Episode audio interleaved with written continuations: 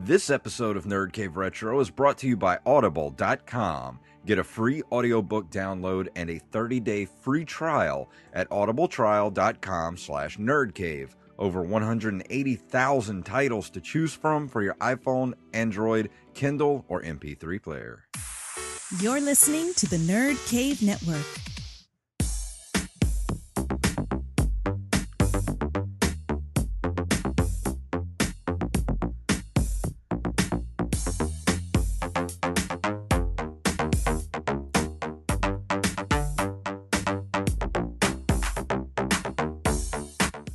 Greetings, programs, and welcome to this week's episode of the Nerd Cave Retro Podcast. My name is Jason Robbins.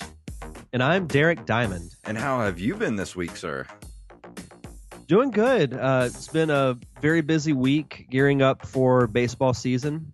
And uh, this past Saturday, I had the pleasure of taking my first ever acting class Sweet. with someone who you've come to know quite well, taught by Mr. Uh, Jeremy London. It's a it was here- class. Oh, sorry, go ahead. Oh, I What said it's a very fun class. Yes, it is. He's a, a really, really good teacher. And, you know, coming from someone who has never really acted before, he made it uh, very easy to digest. And the way he explained, you know, the lessons he was teaching made it very digestible and even kind of relatable Yeah. in a way because I, I'm I'm much more of a visual learner than I am an oral learner, and the way he would explain things actually kind of helped me come up with a visual way of Yeah. you know memorizing lines and things like that. So it was it was a lot of fun. I can't wait to do more. Yeah, he does a a creative visualization technique that um, works wonders. Like I, I've always been good at, um, you know, being a, from a musician background. I was always good at, uh, you know, remembering how to play songs and all that kind of stuff, um, which kind of helped uh, to go into the acting class. But I've never been one to like learn dialogue or anything like that, or have to memorize dialogue. And it was always felt like such an arduous task, but once you kind of learn his techniques, it becomes so much simpler. And um, you know, after doing it the last uh, two years almost that I've been in the class, like I can remember huge monologues in minutes, literally. Like the way he teaches you to remember this stuff, and you know the, what he calls creative visualization is just beyond anything I've ever learned before, as far as being able to memorize large chunks of you know stuff that you have to remember it even helps in my daily life too like i remember things better now Absolutely. And he's talking about possibly doing a class here in Pensacola once a month, which I think would be great because, you know, like I said, I, I loved it. I want to do more. Um, heck, I might even come out to, to your neck of the woods and do his weekly class sometimes. well that'd be great and if you are in the pensacola area uh, keep an eye out um, on facebook go to london arts acting studio and he will let you know when he's going to be in your area and i highly recommend the class if you get to go Yes. Yeah, it was very, very good. But I had a pretty interesting week this week. Uh, my sister in law got married, had a bunch of friends and family come into town, so I literally have not stopped since Wednesday night. And I got to tell you, I'm not looking forward to this week at work because I am exhausted. Yeah, I I totally feel you on that. We're actually um we're let's see, me look over at my calendar. Yeah, Thursday will be two weeks away from from the start of it. So uh, I, I I can relate to you there. It's it, you can tell the the stress level is rising. of course. But yeah, hopefully uh hopefully you'll be able to get some downtime though. I hope so, man. like next weekend, I've got, uh, I'm actually going to be a guest on the Current Geek podcast on Friday evening. If you want to check that out, it's uh, go to frogpants.com and it's called, it's a, uh podcast by Scott Johnson called Current Geek. And it's one of the, one of my favorite podcasts. And uh, this will be my second appearance on it. And uh, then Saturday, I have a close friend who has a birthday party on Saturday, so I'm pre- pretty much not going to get any rest until next Sunday.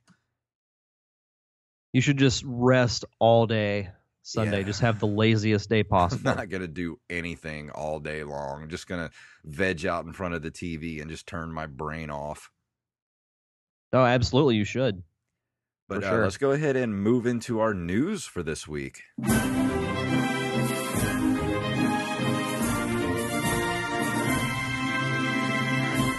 This is on RetroGamer.net. Capcom announces the Disney Afternoon Collection, and let me tell you, I cannot wait for this to come out. Uh, it says way back in the NES era, Capcom used to be known for pushing out high quality licensed Disney platform games at a terrifying rate, and now six of them are being brought back as part of the Disney Afternoon Collection. Uh, it will include DuckTales, DuckTales 2, Chippendales Rescue Rangers Part 1 and 2, TaleSpin, and Darkwing Duck.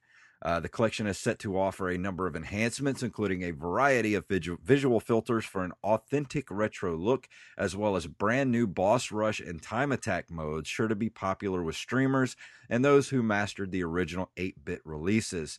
The package is scheduled to launch on April 18th as a digital release on PS4, Xbox One, and PC on Steam.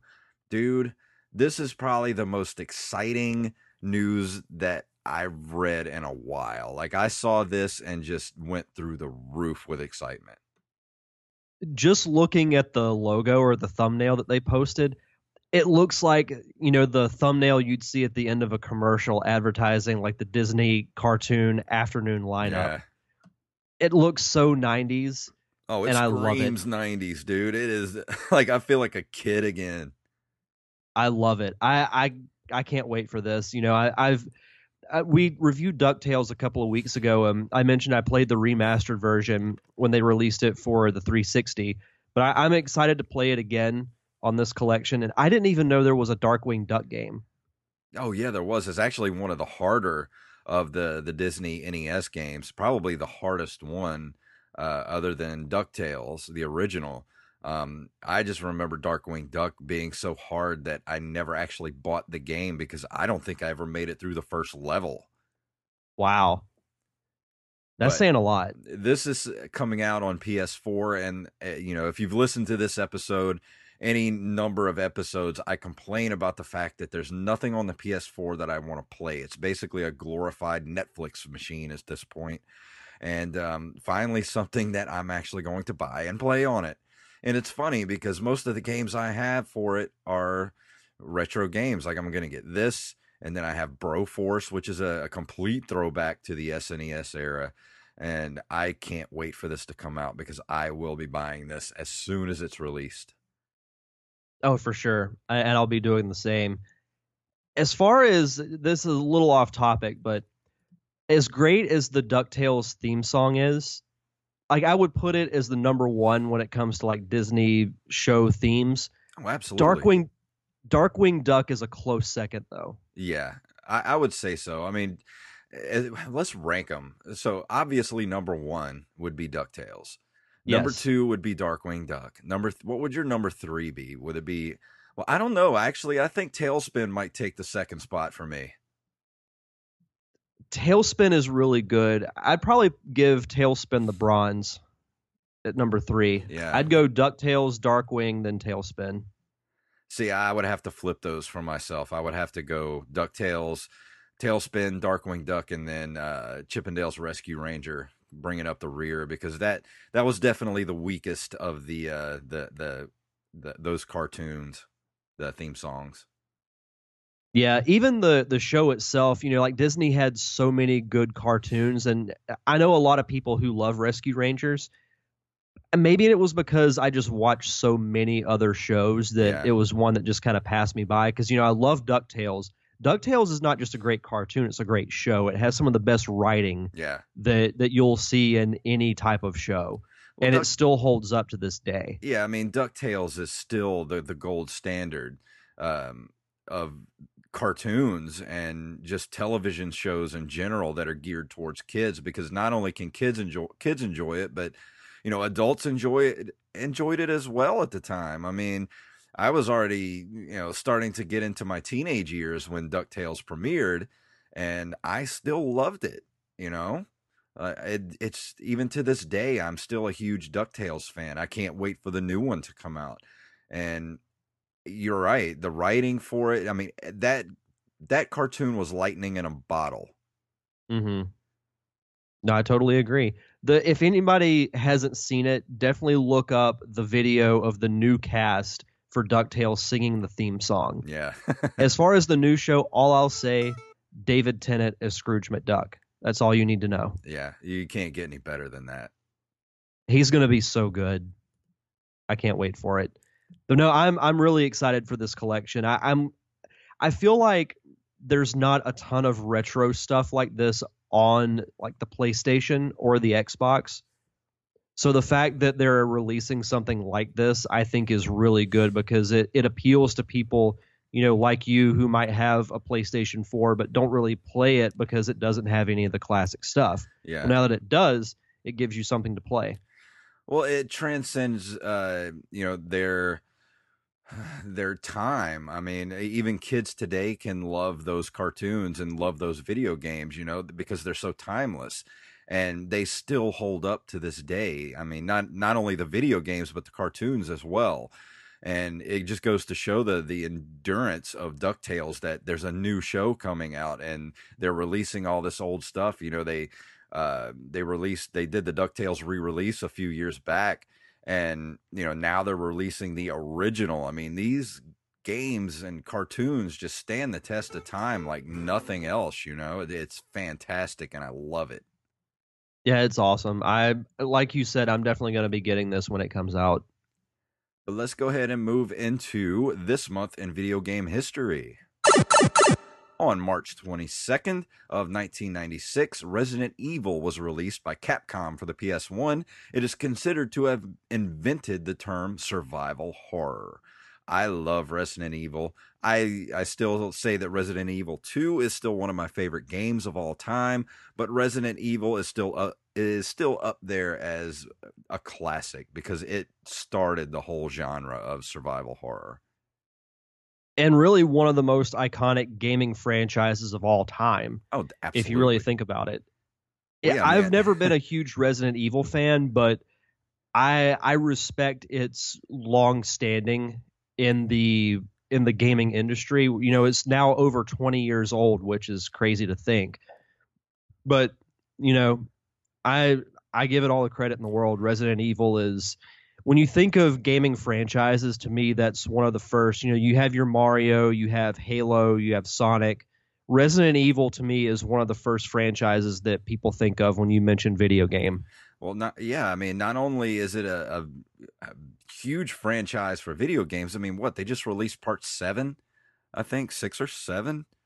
Um, and not only that, but a movie franchise. I mean, they've done what like eight, nine movies at this point with Milla Jovovich. I don't, I don't even know how they know which one's what because we actually looked on IMDb to try to figure out which one was which a few weeks ago.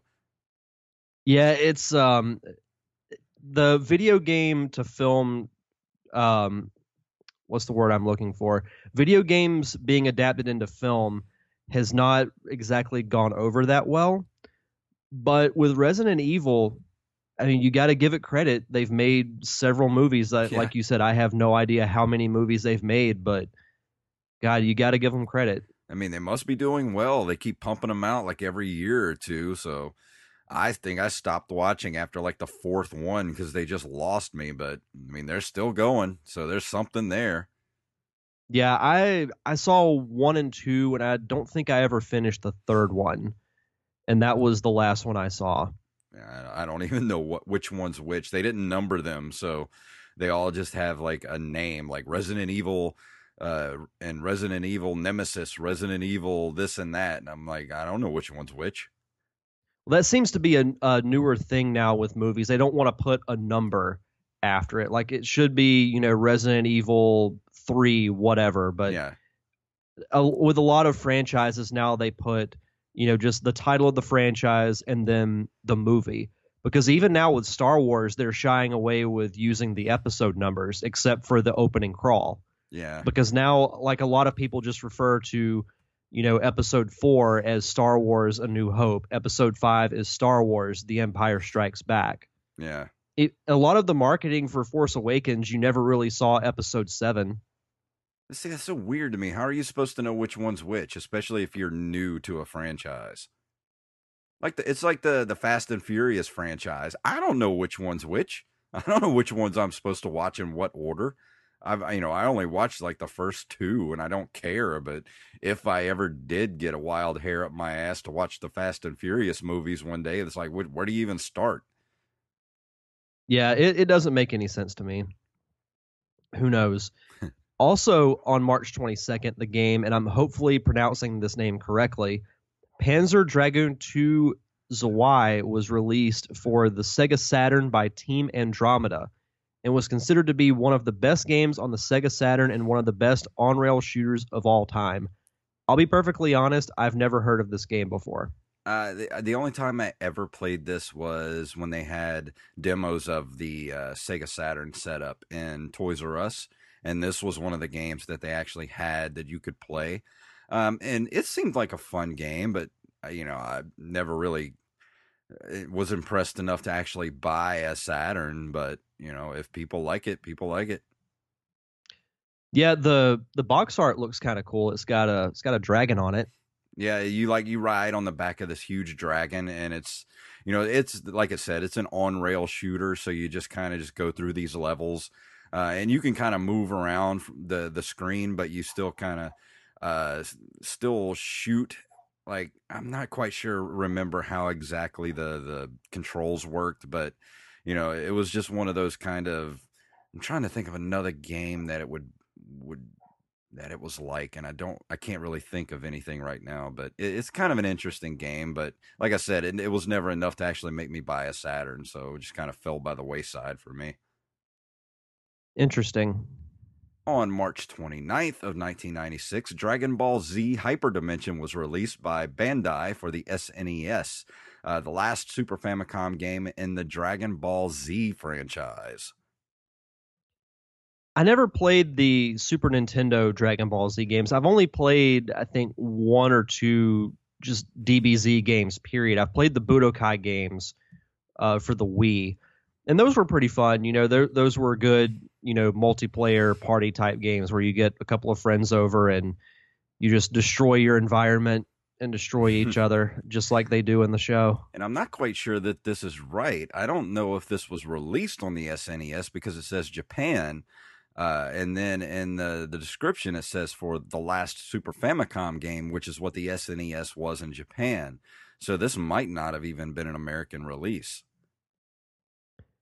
Yeah, normally if it has a like a specific continent next to the system, that normally means that it was exclusive to that that continent. Because Japan gets a lot of exclusive games because I know they have quite a few Zelda like party games that are exclusive to Japan. So this yeah. sounds like that's what that is. Possibly. I I didn't even know Dragon Ball Z went back that far. Mm-hmm. Yeah, Dragon Ball Z, the show was actually it was formed in the in the eighties. Wow. I didn't. I had no clue. I thought it was like that. I thought that was like a two thousands thing, like early two thousands. No, the Dragon Ball Z, I think was like eighty seven or eighty eight wow. with Dragon Ball being a couple of years before that. But that, I will uh, before uh, Wally Phelps beats me to the fact checking. I will. Uh, I'll I, Google that real quick. That completely passed me by. Like Dragon Ball Z is something that completely passed me by, and I had no clue. It was. Uh, I didn't watch that show for the first time until I was in college when the shows came out on DVD. And one of my friends let me borrow season one. They're like, "You got to watch Dragon Ball Z. It's the best show ever." I'm like, I don't know if it's going to be the best show ever, but sure, I'll check it out. I mean, it's it's, it's got its moments. Yeah, the first episode aired for Dragon Ball Z April 26th, 1989. Holy cow. And the final episode was in January of 96.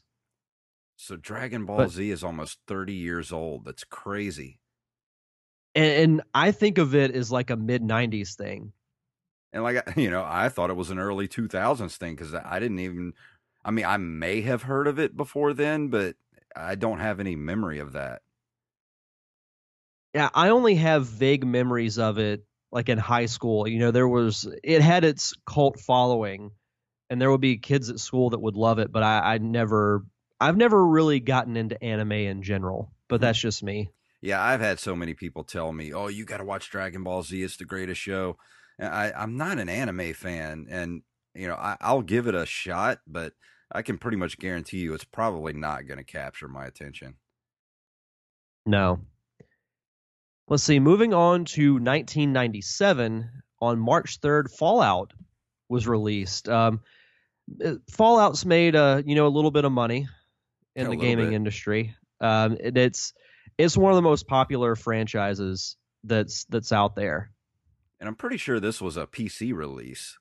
Yes, it was. It was released um, for MS DOS, Microsoft Windows, and Mac OS and OS X. I never even heard of it until I think part two, uh, or par- maybe part three. When did part three come out? Um, that was that was for the original Xbox, wasn't it? Let's see, Fallout 3. I've never actually played a Fallout game before, but I know a ton of people, like almost every friend I have who plays video games loves Fallout. Yeah, I Uh, remember my buddy Pete was really into Fallout 3 at the time and wanted me to play, but I just I wasn't into it at the time. Fallout 3 was released in 2008 for PS3, Xbox 360, and PC. Yeah, that had to have been it. And then was it Fallout 4 that just came out? Yeah, Fallout 4 and then there was Fallout 3 New Vegas. Uh, there was a bunch of Mhm. expansion packs for part 3. Yeah, Fallout 4 came out in November of 2015. Well, Because I remember a- that being a huge deal back Yeah. then. Yeah, it's definitely a franchise that's uh, that can hold its own these days. For sure. Uh, on March 20th of 1997, we had Castlevania Sympath- Sy- Sympathy, Castlevania Symphony of the Night released for PS1, and um, I don't know what other systems that was on. I do remember it for the PS1 because my roommate had it, and I played it quite a bit, but I never finished it because, of course, I didn't have a memory stick or memory card. Those damn memory cards, man. Yeah. yeah, that's I've I've never played any of the Castlevania games. I didn't even know that there was a Castlevania game for the the PlayStation. Like I thought that franchise stopped at like the Super Nintendo. Oh no, they they went into well into the the aughts or whatever you want to call the first decade of the 2000s or just call it 2000s. Um, but you should definitely go back and play um, all the retro Castlevania games. I think there was one. It wasn't there Simon's Quest on the uh, the NES Classic. Um, Mhm. It's a little bit different than the very first one. It, it, you know, if you ask my opinion, the first one is still way better than Simon's Quest. Even though Simon's Quest is a good game, there's a lot of mechanics that they changed for the second one that I didn't like. Um, but go back and play the original Castlevania, and then there's Castlevania or, or uh, Super Castlevania. I think it's Castlevania Four. It might have been for the SNES. Let me check that just to make sure. Uh, let's see, Castlevania SNES. So we're doing this because we don't Wall- we don't want Wally Yeah. to correct us on Twitter. yeah, there was Super Castlevania 4 for the SNES. Um this was one of the the best looking like one of the best looking games and soundtracks for the actual SNES. I never owned this game. I always rented it a lot. But um if you get a chance, pick up Super Castlevania for the SNES. I promise you you will not be disappointed I'll be on the lookout for it. and you can review it for us. Absolutely. Our last bit of this month in video game history comes to us from the year 1997. On the date of March 20th, Tekken 3 was released in arcades. Have you ever played a Tekken game before? Yeah, I have, but I don't remember much. I'm gonna have to look at screenshots. Let me look this up real quick. Hmm. I mean, it was it was another one of those fighter games like you know Street Fighter and Mortal Kombat. I know a lot of people love Tekken. I want to say I've played Tekken 4 because it was on PS2. I'll be honest. Most of these games, like Tekken and um, what was the one, Primal Rage, and all those kind of games like that, they all kind of run together for me. Because I'll Yeah. be honest, I'm not a fighting game fan. Never really have been. It's never really been my forte. I mean, I did like um, Street Fighter 2, which I think is still probably the best fighting game of all time, other than the first uh, Mortal Kombat. Um, but I just I didn't get into fighting games, so they kind of that was another genre that just kind of passed me by. I'm that way for the most part. I, you know, I love Super Smash Brothers. Mortal Kombat is still really fun to me. But overall, that's I think that's really about it. Like if they release a new Mortal Kombat game down the line, I'll probably get it because they I think they did a new one for the 360 um, back a few years ago. It was you know just called Mortal Kombat, and it was very well received. Oh, and and Injustice is, is pretty good too because that actually has a, a, good story to go along with it. Yeah, I did have Injustice, and I bought the um, the Mortal Kombat versus DC Universe, which I think was a really good game. That one I never played. Yeah, they toned down the uh, the blood and all that stuff a lot for it. Um, you could probably find it for really cheap nowadays, but if you ever if you find it like in GameStop or whatever, it'd be cool for you to pick up just to just to have. Yeah, because you could probably get it for like five bucks at this point, probably. Yeah, you never know with GameStop. Yeah.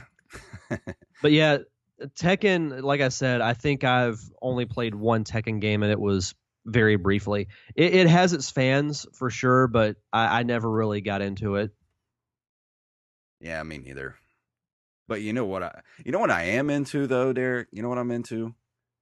What's books. That? Books. I like books. Tell me about books, Derek. Oh, books are great. And actually, hopefully you the listeners like books as well because for you the listeners of the Nerd Cave Retro podcast, Audible is offering a free audiobook download with a free 30-day trial to give you the opportunity to check out their service. And as Jason mentioned at the top of the show, they have over 180,000 books to choose from. That's at least four lifetimes, yeah. I think. They have books such as you know, Lord of the Rings, Divergent, uh, Mass Effect, Halo, Gears of War. They have autobiographies. They have anything and everything that you could want with any genre. So if you're a fan of mysteries, they have mystery books. I'm sure. Um, if you're uh, if you're the romantic type, they have romantic books as well. Or you can listen to a Star Wars book and yes. just lose yourself in the Star Wars universe like I am with Star Wars Bloodline. Um, still haven't finished it yet. Still trucking along with it, but it's it's really good. I, I'm liking it so far. Well, here's the thing about Audible. It's owned by Amazon. So if you have an Amazon account, you're already halfway there. You don't have to do any crappy signing up and all that kind of stuff. All you got to do is just go to audibletrial.com slash nerdcave and you sign in with your Amazon account and then you just you put the, you you look through it, find out what book you want to listen to and then you go download the Audible app to your phone, you sync it up with it and your book is going to be there always. Always going to be there for you to listen to. So why you're not doing this right now is is beyond me. Go do it and it's really easy to do. All you have to do is to go to audibletrial.com slash nerdcave. Again, that's audibletrial.com slash nerdcave to get your free audiobook and 30-day free trial. But you know what that means right now, huh? After we read that, we go into the review for this week. And guess what we're going to be reviewing?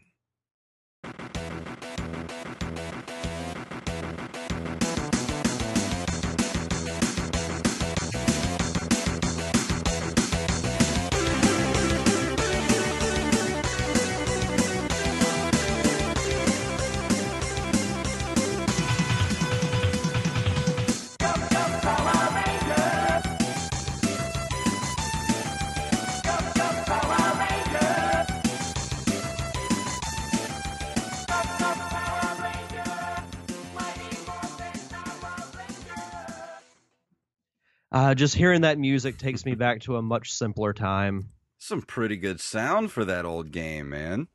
Yeah, I know. I forgot that it had lyrics in it. good stuff. This week, I will be reviewing the Mighty Morphin Power Rangers game for the Super Nintendo, also released for uh, Sega Genesis, Game Boy, Game Gear, and Sega CD. I played the Super Nintendo version myself when I was a kid You know, I was just thinking with the new movie coming out and everyone who grew up in the 90s loves Power Rangers. I decided to go back and uh, and revisit uh, this game that I was I loved it when I was a kid because I was into everything Power Rangers. You know, I had to have the action figures, I had to have the games, I had to have the the VHS tapes. If you remember what those are. Um, but to to give some explanation about the actual game itself, um, there's not really much of a story to it. It's like really an episode of the show. You're trying to defeat Rita Repulsa. It's a side-scrolling level, uh, side-scrolling game such as you know Ninja Turtles, um, Double Dragon for the uh, the NES. I played a little bit of it um, earlier this week because I, I, was able to find it at the flea market that we went to um, out in Mobile a couple of months ago. I remember that. I am disappointed to say that it does not hold up as oh. well as I thought it would. Which is it's disappointing. I mean, it's it's your typical side scroller game. The problem is there's not much of a challenge to it. At least, you know, playing it as an adult. Well, you got to think too that this game was probably aimed at younger kids at the time and they wouldn't want to make it ridiculous like some of the other side scrollers that were way harder, you know, like uh, Final Fight and things like that. Yeah, and and that's that's a very good point. Um, and I think you know this also kind of goes into, I'm, I'm not necessarily a rant, but something about Power Rangers that I've I've had this conversation with multiple people. I think people love the nostalgia of the Power Rangers because if you go back and watch the old show, it's not very good. Mm-hmm. If you watch it, you know, as as an adult, but you loved it as a kid because you've got teenagers who put on these cool costumes and they fight bad guys. I think, you know, it's one of those things people love the memory of the Power Rangers. Yeah. People are like, "Oh, I love that show when I was a kid," or "I remember going to see the movie when I was a kid." And even the the movie doesn't hold up that great either but you know, it was still fun in its own way of going back and playing through it, being around, you know, the environment, seeing the characters because even the even though they're 16-bit characters that don't have a lot of detail, they're kind of you can see some similarities between the little gaming characters and their real life counterparts, which I thought was kind of cool. And the the boss fights in this game when you can actually uh, control the Megazord and you fight the giant monsters, that part is still fun.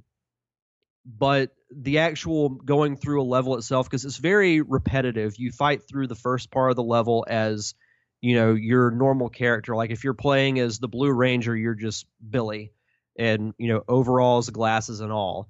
And then you run into that level's uh, boss, and then you morph and you obviously are a little bit stronger. You have a couple of different attacks. You have your your weapon. Each ranger has their custom weapon. Like the Red Ranger has a sword, the Black Ranger has an axe, so on and so forth. And then you know at the end of the game is when you fight the the giant monsters. Um, you know, not I don't I don't personally think it's a terrible game, but it's another one of those that, in my opinion, doesn't really hold up.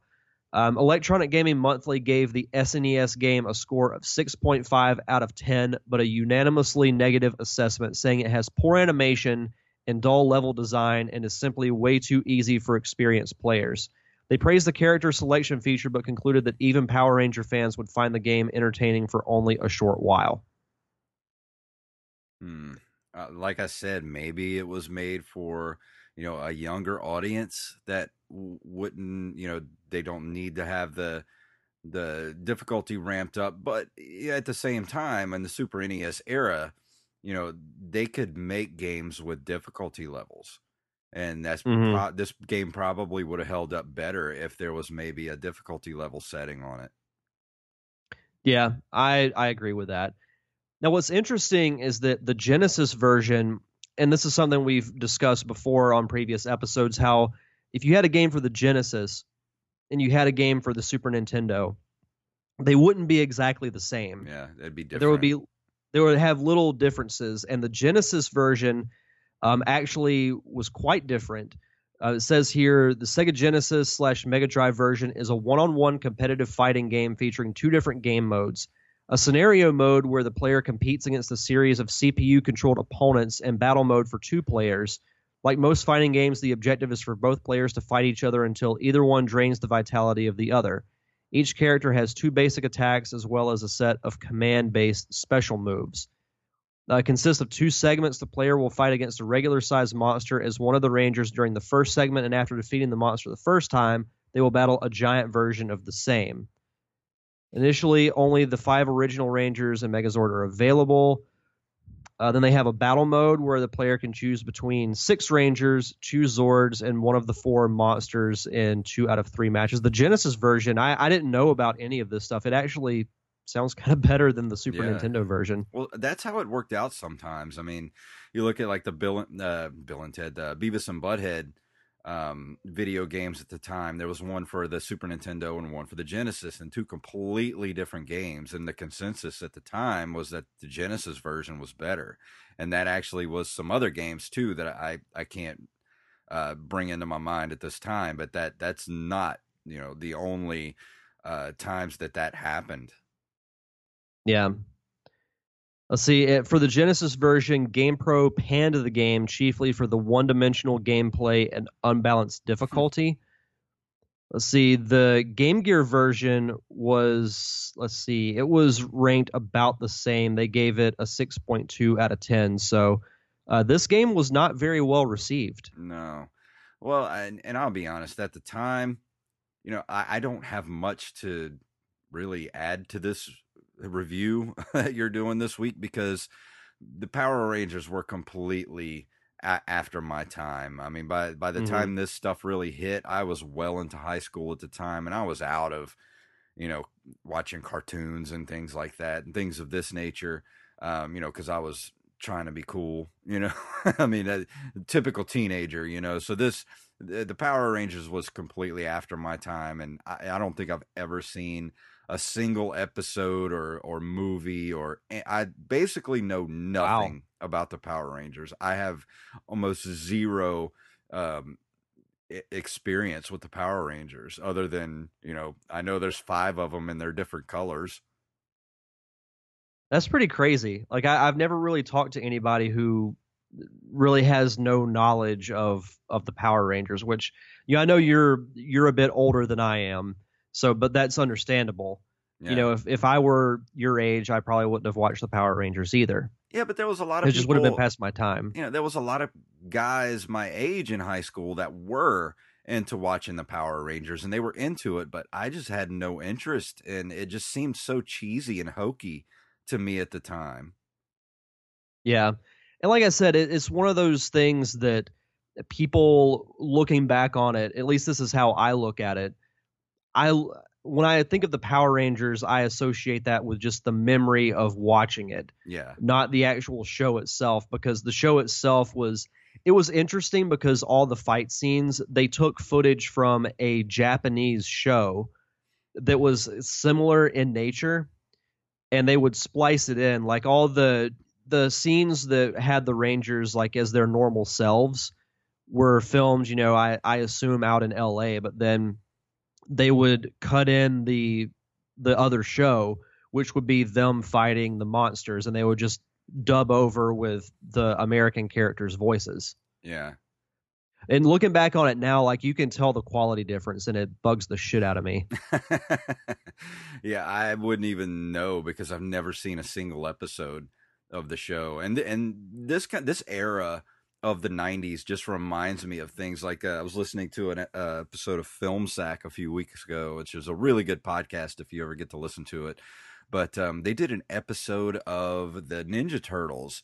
Uh, there was a Ninja Turtles uh, TV show that was out like in the kind of the mid to late 90s, and I think it was called like Out of the Shell or something like that. And it was around that time that they had the uh, the the Ninja Turtles were going around the country, and they would do those like live concerts mm-hmm. i remember like that. those yeah and like that was you know i was into the original ninja turtle cartoon series you know, in the late, the late 80s into the early 90s. And then, one, and I love the original movie, but then, you know, early 90s is when they kind of started getting into the real kind of cheesy era of it. Mhm. And that's when it kind of left me behind. And this, the whole Power Rangers thing, like that era, like the, when I think of the Power Rangers, I think of that era of the Ninja Turtles as well, when it's like that total 90s pandering to kids kind of just cheesiness that I didn't like. Yeah, people associate the Ninja Turtles with being really cheesy back at that time, but yeah. especially the first season of that cartoon was really good. Yeah, the cartoon was great. I mean, even you can still go back and watch it now, and it still kind of holds up. Uh, Mhm. You know, you can still watch it and get enjoyment out of it, but you could never go back and watch like that that live action TV show they did, or some of the later movies that they did, and really go, yeah, this holds up because it's awful. I love that like the original live action movie they did is still one of my favorite movies ever and, and part of that is sentimental reasons because it's the first movie I ever saw in theaters. Really, Uh, that mhm. Yeah, I was You I think I was about 4. five, I think, because it came out. Did it come out in ninety or ninety one? I'm pretty sure it was, It was- ninety. Yeah, it was 90. because it came out right after Batman, and, and that was like that whole, you know, like I associate the original Ninja Turtles movie with Batman because they came out so close together. Yeah. But the first movie was great. I still the second one is a little bit cheesier, but I still enjoy it. The third one was atrocious when Yeah. they traveled back to ancient Japan. Yeah. I, I can't even get through that movie Well, now. you would think that you know, as successful as the first movie was, that you would think that the budgets would get bigger for the second and third movies, but the budgets got smaller, and they had to get cheesier and cheesier to make those movies work. That's why you never got to see like you know them fighting Krang and stuff like that because they just didn't have the budget for it. Well, they did in the the new movie that came out, I think, last year, but Yeah. we we won't we won't get into Yeah. that. It was it was not very good. See what what I would love to see is maybe in like three or four years they bring back the Ninja Turtles, but they base it off of the old comic book. yes.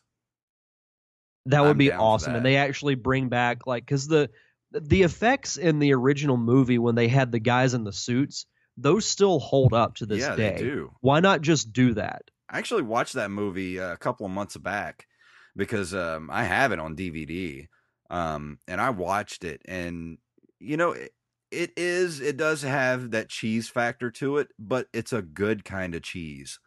Like it Yeah. still holds up for me. I mean, there's a few cringe-worthy parts here and there where you're just like, oh, I wish they could go back and fix that. But you know, for what it was, it was way ahead of its time. Oh, absolutely. that was a dark movie to be a kids movie. hmm That should not. I, I think it was PG. That movie should have been like, you know, brushing way past PG thirteen. Yeah, the rating system was different at that time. Cuz like the there's a one of my favorite sports movies is Major League. And I think it was rated Yep. no, it was was it rated R? It might have been rated R. I think the second one was rated PG. But there were still some moments in there I'm like, oh, this this is like PG-13 stuff. So I, I think the rating system was just different back then than it is now.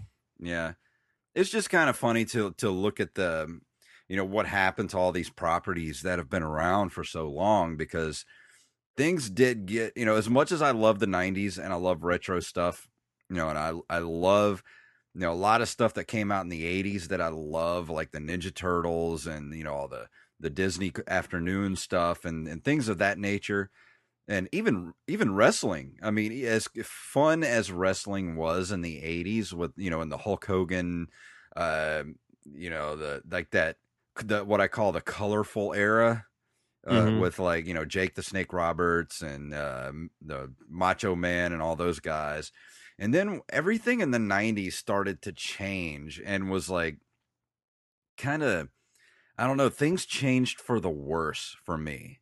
I feel like. This is why, which is why I dropped out of a lot of pop culture stuff in the '90s and got really immersed in music at the time because I felt like music got good and then like regular pop culture stuff like like the things we grew up with got really bad for a while there. That which is why i don't think a lot of 90s movies hold up today i mean yeah you still got the matrix and things like that that hold up really well i, I think there's only maybe a handful of 90s movies that really hold up number one is jurassic park number two is the matrix and there's a few others sprinkled here and there I would throw Terminator 2 on there as yeah, well. Definitely. Terminator 2, um, uh, In the Mouth of Madness holds up for me, but that's not a real, you know, mainstream thing. But just personally, that that one holds up for me. And what would number five be? Like, what what would you say goes up there? Um, trying to think of '90s movies that would still hold up. You know, it's funny while I'm looking this up it's funny you say that because I was just having this conversation at work the other day about what decade was better, the 80s or 90s. And I was thinking about it and I was like, I'll I'll give music to the 90s, but with film you've got to give it to the 80s. Oh, the 80s because they're going on. Oh, absolutely. Uh, let's see. Looking through all of these, yeah, I see Jurassic Park.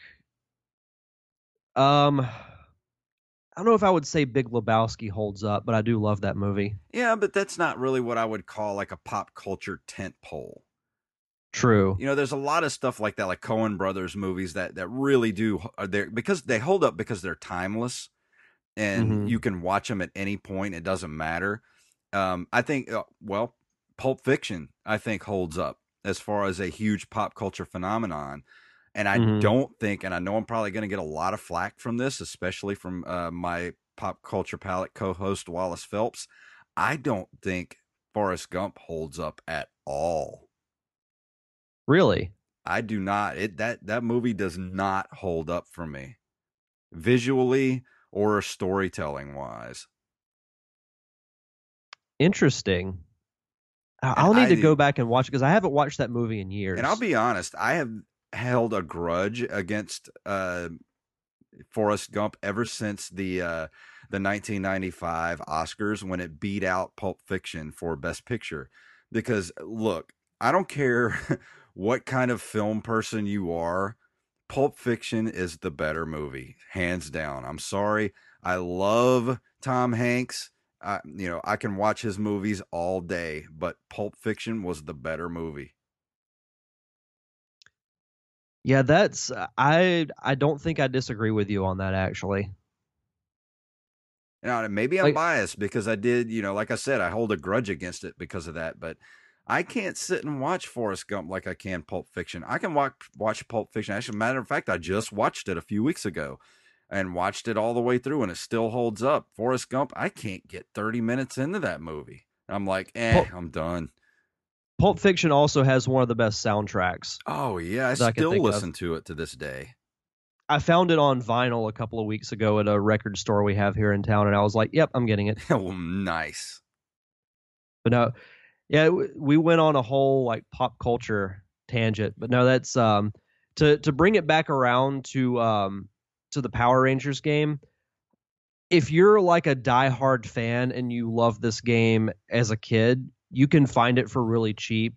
Like I, I got it at that flea market for I think like five bucks. Yeah. So if you wanna if you wanna add it to your collection for that reason, then I would say do it. But if you're just like if you're just a Super Nintendo fan, um, I would this wouldn't be one that you'd have to get. Yeah. I, I would probably I'd say it scores right around the the six Ooh. the six range for me a little a little above where at would you consider five to be the average number i would call five just an average game. Yeah. And I, I, think i give it a little bit higher than that because of the nostalgia. Yeah that always bumps it up at least a point or two. Yeah and it's kind of like you know the the movie that's coming out this weekend. It's going to be hard for me to separate because i don't know like the adult in me and the the film buff in me I don't know if it's going to be a good movie. But then the kid in me says, I can't wait to see five kids in suits beat the shit out of some monsters. Well, here's going to be the interesting thing is because I have no uh, no nostalgia whatsoever for the Mighty Morphin Power Rangers. Um, I might actually go watch it in the theater because it actually looks kind of interesting, and we'll see what kind of reaction I'm going to get as opposed to someone like you who actually has the nostalgia factor. No, for sure. No, uh, definitely. If you see it this weekend, let me know what you think because I know I'll be going opening night on Thursday to go see it. Okay. But this was actually a really interesting episode, and I love when we get into these discussions about pop culture stuff. And I really wish Wally could have been here to kind of delve into it with us because I, I think this should be maybe an extra episode we should put up for the Nerd Cave Patreon people, and maybe for uh, the Pop Culture Palette Patreon people, as to let's do a, a, a Patreon only roundtable discussion about '90s versus '80s pop culture. Ooh, count me in, sir. I'll talk to Wally about it and see what he thinks. For sure. Yeah, and we, we still need to do uh I need to get you and Wally back on the show on my show to do some more roundtables as well. And I'm sure Stephanie would like to do it, but I'm not sure if she's too as well versed in the 80s pop culture as she is the 90s. And it would be kind of interesting to see what she really thinks about 80s pop culture as well because I don't know if she has too much of a an opinion about it honestly. Well, I think it's interesting because you'd have someone who is more versed in 90s and then you have me who is kind of a mixture in both and then you and wally that'd be perfect. who are more versed in 80s let's do that i'll talk to those two and um, we'll do that as maybe next month's next next monster i can't even talk tonight next month's patreon exclusive episode yeah for sure Awesome. Let's do just, that. Uh, I'm I'm excited. I, I would do that right now if we could. but uh, is there anything else you wanted to talk about this week before we go? Because we're, we're actually coming up on an hour. Wow, you get a, a twofer special this week, people. Hope you're on, hope you're enjoying it. Yeah, absolutely. Um, no, well, I did want to plug real quick. Um, this Tuesday on my show, The Derek Diamond Experience, I'll be interviewing legendary cartoonist Mr. Guy Gilchrist, who was the original artist for the Muppets comic strip. He also drew for, as we were talking about earlier, the Teenage Mutant Ninja Turtles. If you just Google Guy Gilchrist Ninja Turtles, you'll be shocked at some of the the pieces that you'll see that he did. You'll recognize them instantly. That's fantastic. And uh, I'll go ahead and push this too. This the last week's episode of the Pop Culture Palette um, had none other than Mr. Derek Diamond on uh, for this week's episode. I can't remember. I think it's episode 129, 130, whatever this week's episode is. Uh, just go check that out. Go download it at uh, uh anywhere you get your podcasts at, at iTunes, Stitcher, uh, Overcast. You can even go to the website, pcpradio.com and I was saying this, you know, before we started recording. I think that was my favorite appearance that I've ever had on your guys' show. Oh, it was definitely one of my favorite episodes because it, it, we talked about it afterwards. Literally, that episode went by so fast. It felt like we were talking for like five minutes, and it ended up being forty-five minutes long. Yeah, it was awesome. Yeah, definitely go check that out. And also, um, all the other podcasts on the Nerd Cave Network. We have this show, Nerd Cave Retro, on Mondays. Tuesday is the Derek Diamond Experience. Thursday is our wrestling podcast, Battle of the Brands. Friday, we have the Nerd Cave podcast with Zach Dykes and Robbie Rawls. They discuss um, all types of news in uh, nerd and pop culture. And we have, of course, the pop culture palette on Saturdays. Yes. So go get everything at nerdcave.com. Absolutely. But let's go ahead and get out of here. And if you would like to go to our website, it's nerdcaveretro.com.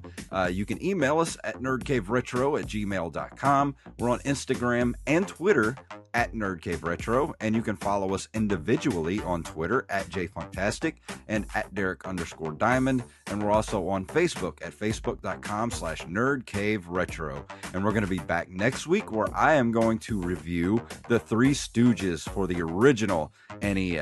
And let me tell you, it's not going to be pretty. So uh, let's go ahead and get out of here. Tell them what it's about, Derek. Go, go, Power Rangers.